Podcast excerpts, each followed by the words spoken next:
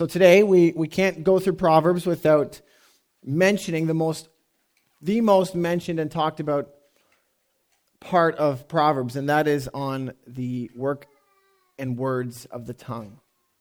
And so we've titled this morning's message Wise Words. So before any more ado, I want to launch in by saying, without making any political statements, I, I, I need to point out that this is a problem in, in, in our in our society today. It's a problem in our media pl- um, platforms. It's a problem in our political discourse. The issue of words and how they are used is a problem.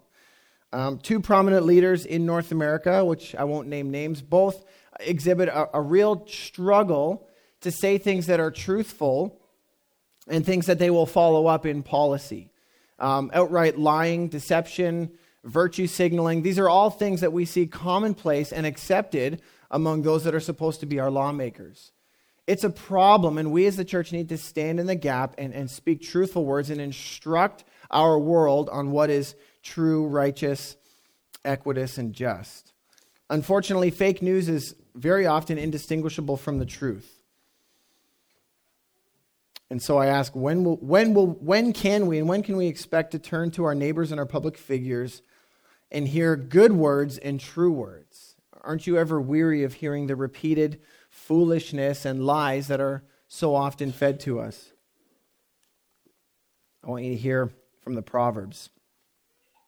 Proverbs chapter 8 says, Hear, for I will speak noble things, and from my lips will come what is right, for my mouth will utter truth. I'm going to read Proverbs chapter 8, 1 to 11. Does not wisdom call? Does not understanding raise her voice? On the heights beside the way, at the crossroads, she takes her stand. Beside the gates in front of the town, at the entrance of the portals, she cries aloud To you, O man, I call, and my cry is to the children of man. O simple ones, learn prudence. O fools, learn sense. Hear, for I will speak noble things, and from my lips will come what is, what is right, for my lips will utter truth. Wickedness is an abomination to my lips. All the words of my mouth are righteous. There is nothing twisted or crooked in them. They are straight to him who understands and right to those who find knowledge. Take my instruction instead of silver and knowledge rather than choice gold. For wisdom is better than jewels, and all that you may desire cannot compare with her. Let's pray. Father, as we come to your word, um, we recognize that we fall short. As, as Isaiah said when he saw you, he said, I'm a man of unclean lips. And then you came and you touched his tongue with a hot coal and you purified him to speak, Lord. And we see and we recognize that in Christ, you spoke a final word, a final good word to your people, Lord. And I pray that as we come to the Proverbs, uh, God, we would humble ourselves and say, We are men and women of unclean lips, Lord, and that you would touch us and purify our mouths to speak that which is true and good and reflective of our Savior Jesus Christ. So help us now as we look into your word. Help us believe and be filled with the spirit of wisdom. In Jesus' name I pray. Amen. So before we talk about how we need to speak, this is not going to be a lecture on your no more cussing, okay? We're going to do better than that, I hope. This is not about just cleaning up your language, all right, so that you're necessarily a, a better witness. This is about what words really are. And before we talk about how we should speak, uh, we need to learn what speaking is. And this might sound a little bit um, maybe rudimentary or counterintuitive to you, but what are words besides the things that we say to each other or the how we order a pizza or how we communicate that we are frustrated? What are words in the economy of God? So let's find out what the biblical history of speech is. And this is by no means exhaustive. But if you were here last week, we talked about work. And we couldn't start talking about our work until we first learned about what God's work was. God's work was to create the world in the beginning from nothing. So from God's original work comes all of our ability to work, right? Because He created matter. He created air and fire and space and rock and elements. And from that, we can craft and create out of the gifts that he has given us? Well, speech is very similar. Speak, speech makes its first appearance in the fourth sentence of the Bible. In the beginning, God created the heavens and the earth, and he said, He spoke, And we find in that a description of how the first three sentences took place. He created in the beginning. How did he do it? He said. So we find the blueprints for how God created in the first place, that quintessential act of work, we find how it takes place through his speech. He created by speaking. All creation was defined by the imagination of God. God didn't just kind of throw material against the wall and say, well, what does it look like? Well, I'll call that a tree. God was not haphazard in how he created. In fact, he created out of the blueprint of his imagination. He created, he gave shape to the forms that were in his mind. It was expressed through the words that he actually chose to bring them into existence. What was light besides the imagination of God creating it and giving it a name of light? Light is, is nothing more than the actual formation of God's imagination of what it is. God was not limited by material, energy, time, or skill because most of those things didn't even exist. How could he be limited in them? He was only limited in and of himself and what he chose to do. At his disposal was an infinite mind, which was given form by infinite language. And by infinite, I mean infinitely accessible to him. There was nothing that stopped him. There was no, like me at the beginning of this sermon, struggling for a word to describe the Proverbs. I mean, how small is my mind? I'm so limited in my vocabulary, even when I've had all week to prepare. And that frustrates me. But God is not limited by these things. Speech, in its very first expression, was the power behind creation. It's what made his ideas realities. That is a fantastic thought to wrap your mind around. That's a comfort because when God wanted something done, he didn't just sit there and groan about it or call up the union or see if he had a permit for it. His words were the power behind creation. He depended on nobody. As humans, we're made in God's image and we possess a modified form of that power.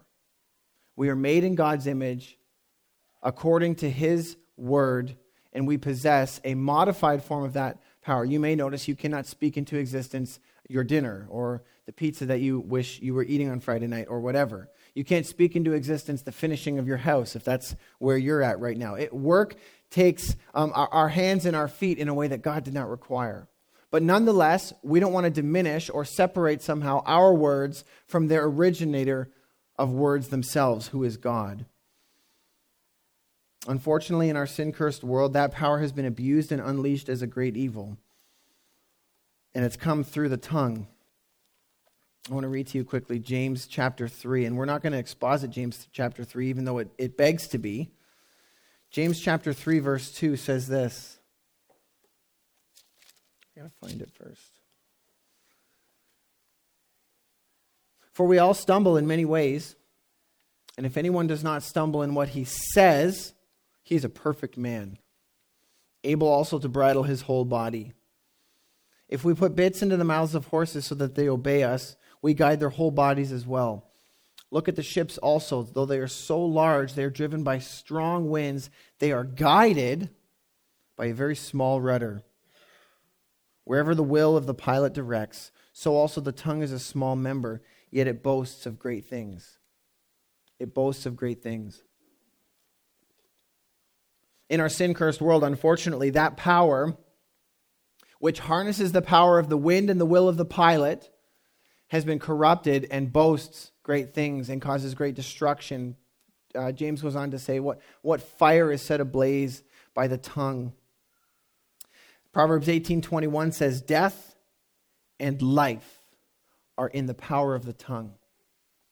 Death and life are in the power of the tongue. Before we recognize and talk about how we should speak, we need to recognize the power that speech has.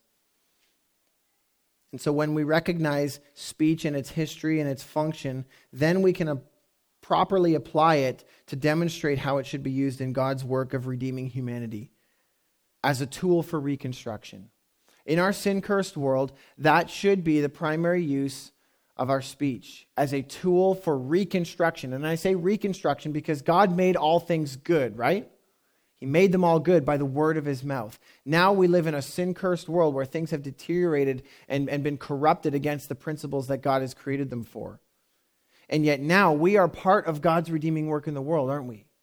We are part of the redeeming mission of God. And so, therefore, our words ought to be harnessed as a tool for reconstruction, redefinition, rebuilding the things of God. In fact, the origin of diverse language came first from an event in Scripture where man's pride, coupled with his creative power, became an affront to God, became an assault on God's lordship and sovereignty. This is the Tower of Babel. And God thwarted construction of Babel by sending a lightning bolt and destroying it, by sending red tape. He confused their language. He diversified and scattered them through language. This was a barrier that man then had to create. God said, If I leave them to speak the same language, then there is no limit to what they will accomplish. And because they've been corrupted, their accomplishment will be an assault on God rather than a praise and worship to God, which is what man truly needs. And so God scattered them through language. He blocked their communication and he put an end to the construction of Babel. And as part of God's redeemed creation, we are given instruction for wise words through the Proverbs as a means of restoring our community to truth, justice, and equity for all. I'll say that one more time. As part of God's redeemed creation, we now stand on the side of redeemed, right? We are not yet fully restored, but we are redeemed. We are given instruction for wise words through the Proverbs and the rest of Scripture, but specifically Proverbs, as a means of restoring our community to truth, justice, and equity for all. Think of the power that are in your words to create truth, justice, and equity in our communities. And so, because of that, our words are a means of restoring, sorry, our, me, our words are means um, for constructive purposes for the things of God, and they're also destructive in important ways. 2 Corinthians 10:5 says that we are to destroy arguments and lofty opinions raised against the knowledge of God. We are to destroy arguments and things raised against God. Christians, if you think that your role in the world is to be completely passive and stay out of it if people disagree with you, it's not the call of the Christian. Because we need to first dismantle and destroy lofty arguments raised against God so that people's minds are ready to hear the truth. When people see the futility of their own thinking and the foolishness of rebelling against God, then you have an opening to share the truth. And so it's not ungodly to deconstruct and to destroy things, uh, thoughts and opinions raised against God. And so we're also going to see the Proverbs speak much of the wise tongue bringing and spreading knowledge. So there's kind of two categories. Proverbs doesn't give us very many categories, which is a nice thing if you're uh, simple like me. Number one, it gives us the dangers and the abuse of speech. Okay, there's your first heading. And what I want you to see in these two headings is that words and the way Proverbs speak of words, words implies the sanctity of human relationships. It implies the importance of relating one to another. We just sang, brother love binds man to man. This is part of our doctrine. And words are part of the love and the, and the um, relationship that we have that binds man to man in God's world. And so here's the dangers in the abuse of speech, and we're gonna we're gonna end on a happy note. We're gonna talk about the powers and the goodness of speech after. But number one is foolish speech. Foolish speech can be categorized as too much talking, which includes boasting, uh, mindlessly sharing your opinion, venting your frustration, and carelessly joking. Like, whoa, that's pretty legalistic, don't you think? Well, why don't we ask the Bible? What's legalistic? Bible says that foolish speech can be characterized as too much talking, which includes boasting, mindlessly sharing your opinion, venting your frustration verbally, and careless joking. And I don't, I'm not just trying to be, um, uh, you know, a wet blanket on your humor, but let's hear what the Proverbs have to, have to say about the ways that we speak. Proverbs 10:19 says, "Where words are many, sin is not absent." That is one that I, my dad repeated a lot. I'm not sure why. Where words are many, sin is not absent. So just just speaking a lot less, we can contribute to the holiness of our world. Have you ever thought of that? The power that we have just to not speak, to add holiness to our world. To be constrained by knowledge that we don't always improve situations by talking more. Where words are many, sin is not absent. We don't necessarily improve situations by speaking more. Proverbs 27, 1 to, 2, 1 to 2 says, Let another man praise you, and not your own lips. This should be informed by the knowledge that our sin and our failure should restrain us from self boasting. I think when you hear a lot of self praise, that's a person who's not really in tune with their corrupt nature. Somebody who boasts is not recognizing that it is Christ who gave us good works to walk in, right? Paul in Galatians 6:14, I want to read that for you. This is Paul's this is Paul's way of boasting. Paul was a man who was very astute before the law of God and very uh, well well to do in the uh, in the Hebrew community, well respected, but he says this Far be it from me to boast except in the cross of our Lord Jesus Christ, by which the world has been crucified to me and I to the world.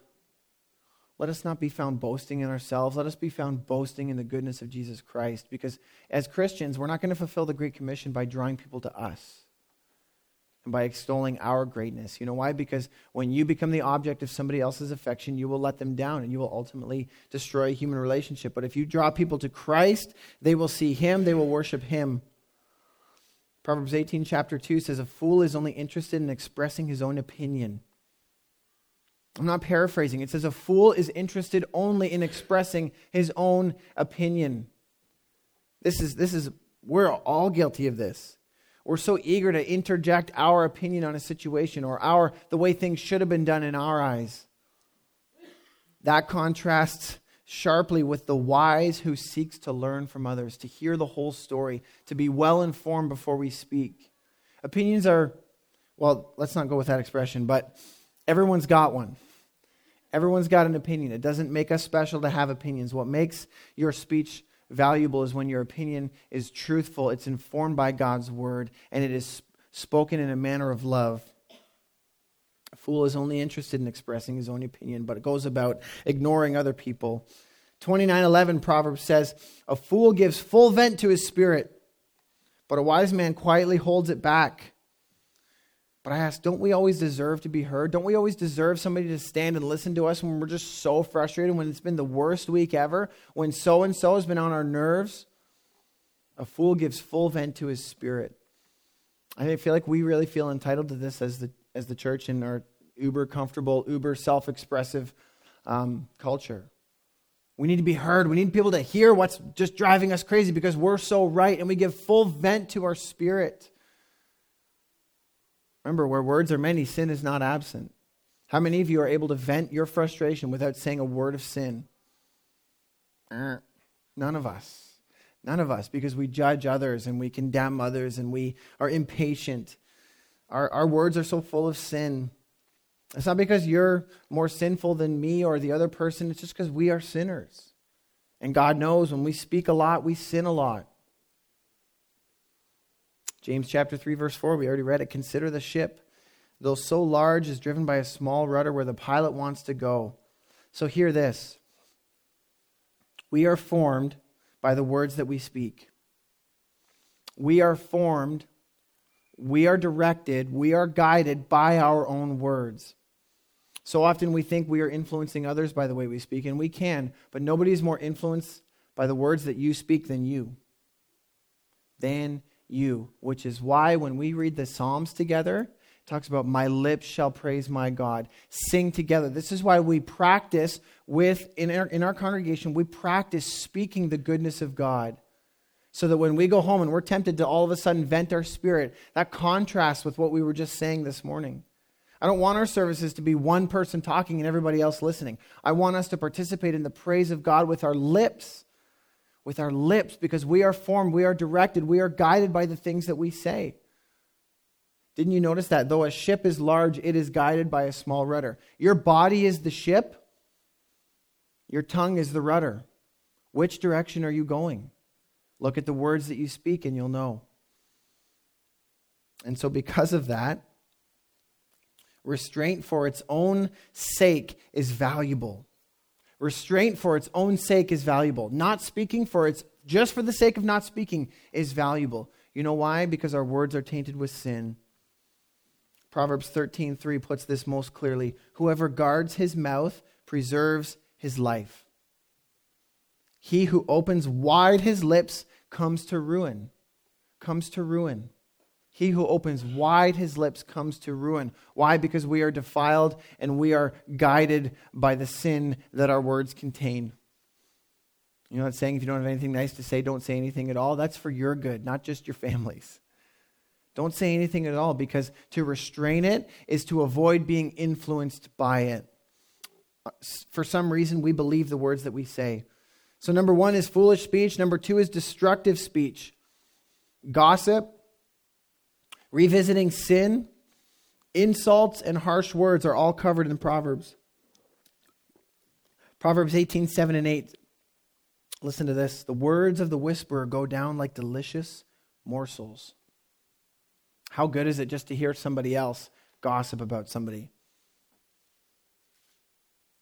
Words of a whisperer go down like delicious morsels. For some reason, I'll tell you why, I know the reason, but we delight in the failure of others. We delight in the conflict of other people. We relish conflict between human beings, especially if we're not involved. We're like, oh, good, this one's not about me. I want to hear all about it. Why? Why do we enjoy other people's gossip and slander so much? Not a deep psychological answer. It's because we're sinners. You and I both enjoy it because we're sinners. Because we don't have the heart of Christ that, that loves everybody for their own good equally and powerfully. It's because we're sinners. That's why we delight in things that are evil. It, it, it, there's no psychological reason for you to examine yourself and say, well, why am I engaging in this? You know what? That's why you just get away. There's no way to whitewash the, the way we enjoy gossip. How many people in Christian circles, it's like, well, we're trying to help this person. That's why the four of us are standing around talking about their sin. Th- that's not a method given in scriptures for bringing somebody closer to Christ. The method for bringing somebody closer to Christ with your words is to go to them and to win them back with your words. Friends, I am as guilty as you in this. I delight in other people's conflict. It's because I'm a sinner. It's because I desperately need God's sanctification. Gossip, what else? Revisiting sin. 17 verse 9, Proverbs 17 verse 9 says, He who repeats a matter separates close friends. Are we guilty of constantly bringing something back up? Hey, remember when you did that? Oh, that's just remind. This is just reminding me of the time that you did another sin against me. You know, you see friends getting along. You're like, hey, how did you? How are you guys doing? Didn't didn't you like backstab you like one time? Like, how are you guys doing so well? He who separ- he who repeats a matter separates close friends. I, I think kids are really good at this. Mom, this is what happened. No, I already dealt with it. But don't you remember when? No, I already dealt with it. When things are dealt with, then we bury them. We let them be gone. You know why? Because we have the power in Christ to forgive and actually to forget. We do have that power. And even if you don't forget because our minds are sticky and they grab onto things that offend us, we don't need to repeat them again. We don't need to heap guilt back on because imagine if Christ repeated a matter to you and me in the ways that we have failed him and sinned against him and abandoned him. Does Christ repeat a matter to us? Never. Never.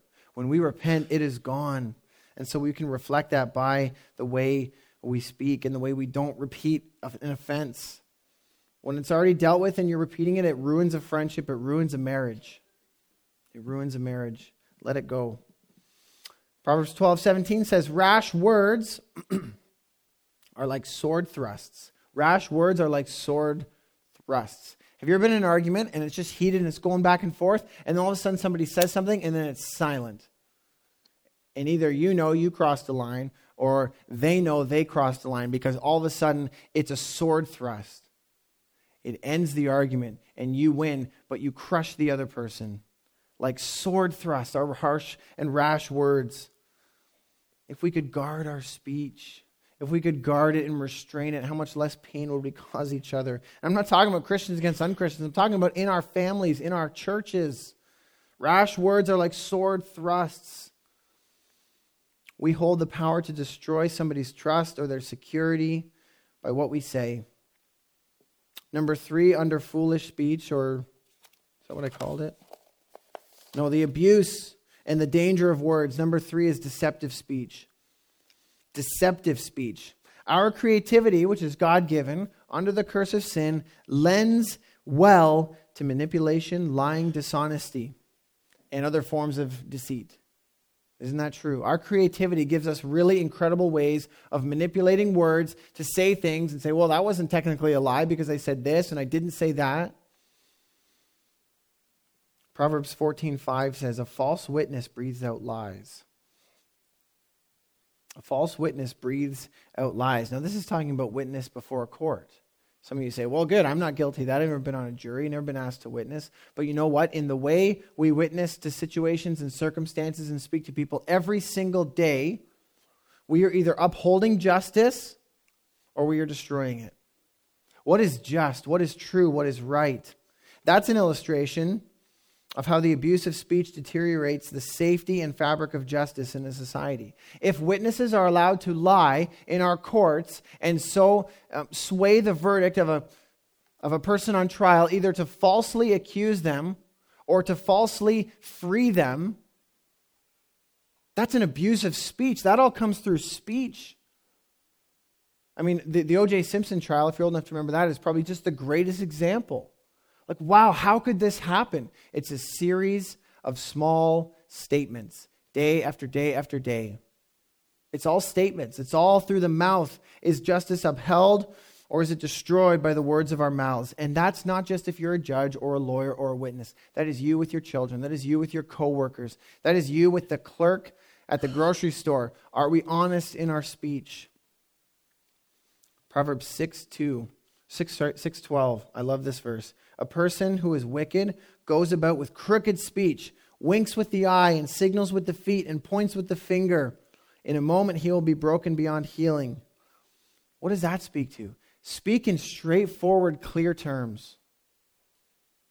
The wicked person goes about with crooked, manipulated speech, winking with the eye. So you say one thing and you signal to somebody else that it's different, or you signal with the feet, or you point over here, you misdirect with your speech.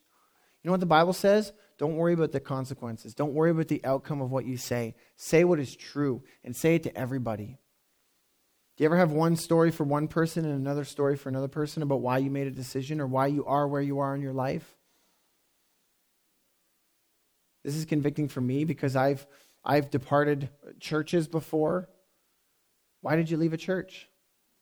This applies to almost every one of us. We've all left a church in the last so and so years, myself included. Are we clear? Are we truthful about why we decided to do what we did? This is searching for us. Are we able to say to the same person, This is why I left? And in secret, Yes, that is exactly why I left. Or are there extra juicy things we have for somebody else, but we're going to signal our virtue over here and say, Well, there was a good godly reason for this, but I'm going to go slander in the corner. This is searching for all of us. Do we go about with crooked speech or do we go about with clear, straightforward speech, saying exactly what we mean and not worrying about the consequence? The truth is, I think that we tend to manipulate facts, even subconsciously, because it re- protects our reputation. It erodes truth and trust in a community. When people can't trust what you say is the, is the, is the reality, people don't rely on you to get an accurate witness to something that's going on. People just don't rely on you because they think they exaggerate or they tend to shift things for their own to put themselves in a good light. It erodes trust in a community. And you know what our, our principle there is? We need to prize uh, the truth and the upholding of a good community over our personal reputation. We need to prize the good of the community over how people might see us or react to us depending on what we say. But so often we are just trying to get a certain reaction. We just want somebody to think a certain way of us. That's why we spin our words the way we do. And the proverb says, don't, that person will be destroyed beyond healing in a moment. So, the beauty of true speech.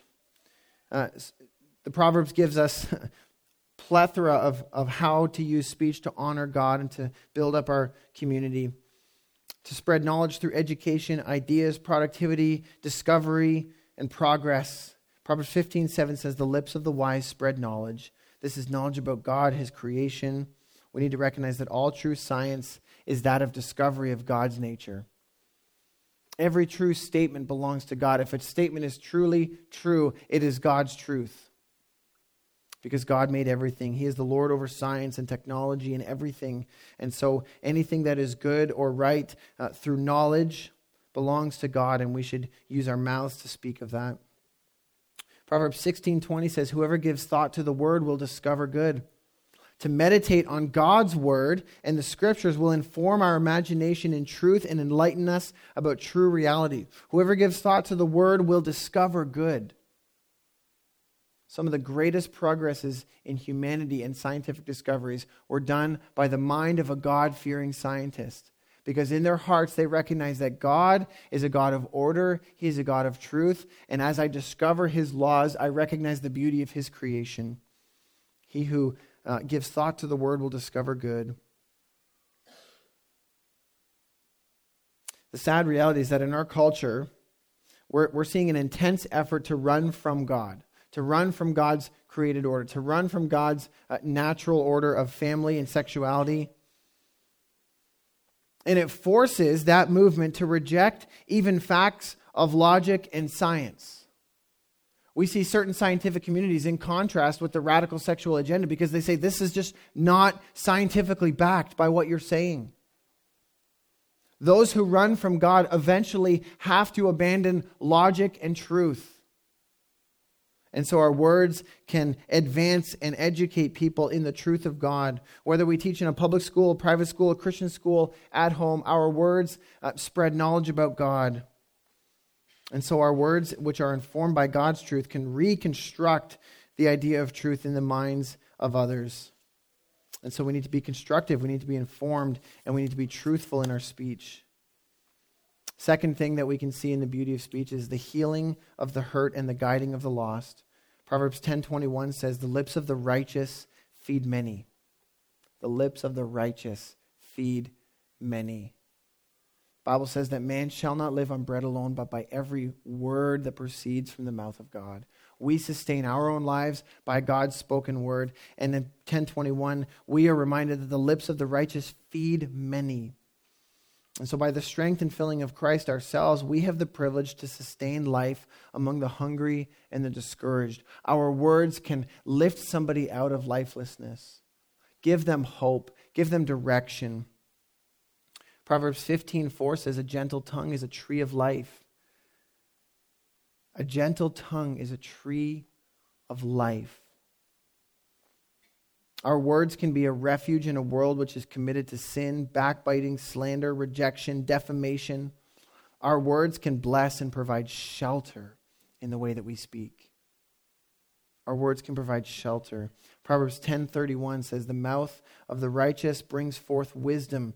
The lips of the righteous know what is acceptable. Listen to this. Through the fog of life by the spirit of God in you, we have the power and the qualification to offer truthful guidance.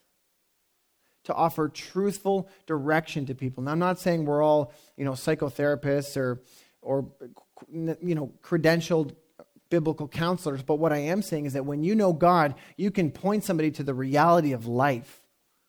The lips of the wise know what is acceptable. So when somebody comes to you and says, Hey, this is what I'm doing in my business, or this is what's going on with my family, what do you think? We don't have to stand there and say, oh, I don't know, whatever's right for you, man. We can say, No, God's word says that this is how mankind is to live and act. And we can offer people a truthful way forward. Proverbs 16, 13 says, The righteous lips are the delight of a king, and he loves him who speaks what is right. I believe that that's just a signal that there is a premium paid for somebody who's willing to speak the truth. Right? Think of, think of Daniel when he was in captivity and he was summoned before kings to, de- to decipher dreams. Those who speak truthfully are summoned into high places because there is a premium on those who will say what is true, not what somebody wants to hear. The king delights in the words of wisdom. I want to share this with you. A study that was done in 1995 found, try to follow this, found that children who go on to lead academically successful lives, which very often in turn creates um, you know, economically successful lives, children who go on to live successful lives in school hear on average, 30 million more words than their unsuccessful peers by the age of four. By the age of four. So, what that means is that children who go on to be successful in school get interaction from their parents way more than children who don't by age four. No special learning techniques, just talking. Children need to hear our words to develop and to grow. Human contact through language is built into our development and our maturity by God's design. Words are designed to build us up as humans if they're chosen correctly. So I want to conclude with a couple thoughts. There's kind of the contrast between uh, the words under the curse of sin and words under God's redeemed humanity. But by way of conclusion, uh, we need to be reminded that it's not just what we say or don't say that exercises wisdom, it's what we tolerate and hear from others. Proverbs 17:4 says that an evildoer listens to wicked lips, and a liar gives ear to a mischievous tongue. We often will sit and listen to the things that feed our sinful nature. An evildoer listens to wicked lips, and a liar gives ear to mischievous thoughts. What will we tolerate from others? Christian, this is not the time for you to be passive. It's the time for you to say, These words are destructive. These words are sinful. These words are in rebellion against God. Proverbs 20:19 says whoever goes about slandering reveals secrets. Therefore do not associate with a simple babbler. Do not associate with a gossip. Do not associate with somebody who cannot stop babbling. Friends, we need to make social choices that reflect the wisdom that God gives us. Don't associate with a simple babbler if that's all they are about. Despite our fall into sin, despite our abuse of speech, God has not abandoned language as a key means for redemption. In fact, when Jesus came, he was called the Word of God. In the beginning was the Word, and the Word was with God. God has not abandoned language and words as a means of reaching and redeeming humanity. In fact, his Son was his Word. God's revelation of himself came through the living Word, and the living Word left with us the written Word the words of life, we have them here. God's own word to us that can inform our minds and our hearts. I'll go on even further to illustrate God's redeeming work, though, because he even used language to prove that he had begun to reverse the sin and the curse at Babylon at Pentecost where God had previously scattered people and divided them by confusing their language. At Pentecost, he sent tongues of fire to speak the works and wonders of God in the language of everybody. So at Babel, he confused language. At Pentecost, he united people around the knowledge of God by the power of the Holy Spirit. The works of God had been heard in every language which they had never previously been done. God used language to prove that his knowledge would spread over the whole earth. When Christ spoke to his disciples before he was betrayed, he told them, he said he was going to wash their feet. And Peter said, You need to wash my whole body. And this is what Jesus said to Peter You are already clean because of the word I have spoken to you. Christ has cleansed us by his word. And he has left his spirit with us and in the world with the command to address one another with spiritual songs and hymns. And so the words that we choose, the way we choose to interact with one another, is a reflection of God's work in us. It's a, it's, it's a reflection of redeemed humanity, the way that we speak. Life and death are in the power of the tongue. Jesus later went on to say that the mouth speaks from that which fills the heart. The mouth speaks from that which fills the heart. If you find your mouth is just full of nothing but sin and negativity, don't think about disciplining your words. Think about drawing near to God and inviting Him to cleanse your heart. When I was, I was a teenager, my mom told me that she sat me down and she said, You are so sarcastic with everybody around you, and it's hurtful. And it was mostly directed at my younger brother, Dave. Just sarcastic and put him down. And my mom sat me down and said, You're, you're just, you're not nice. Your words are unkind. And I took that so hard because I realized it wasn't just my humor that needed examination. My heart was just far from God. And so, because of that, I was drawn back to God by His goodness. And so, may our hearts be filled with the truth and love of Jesus Christ.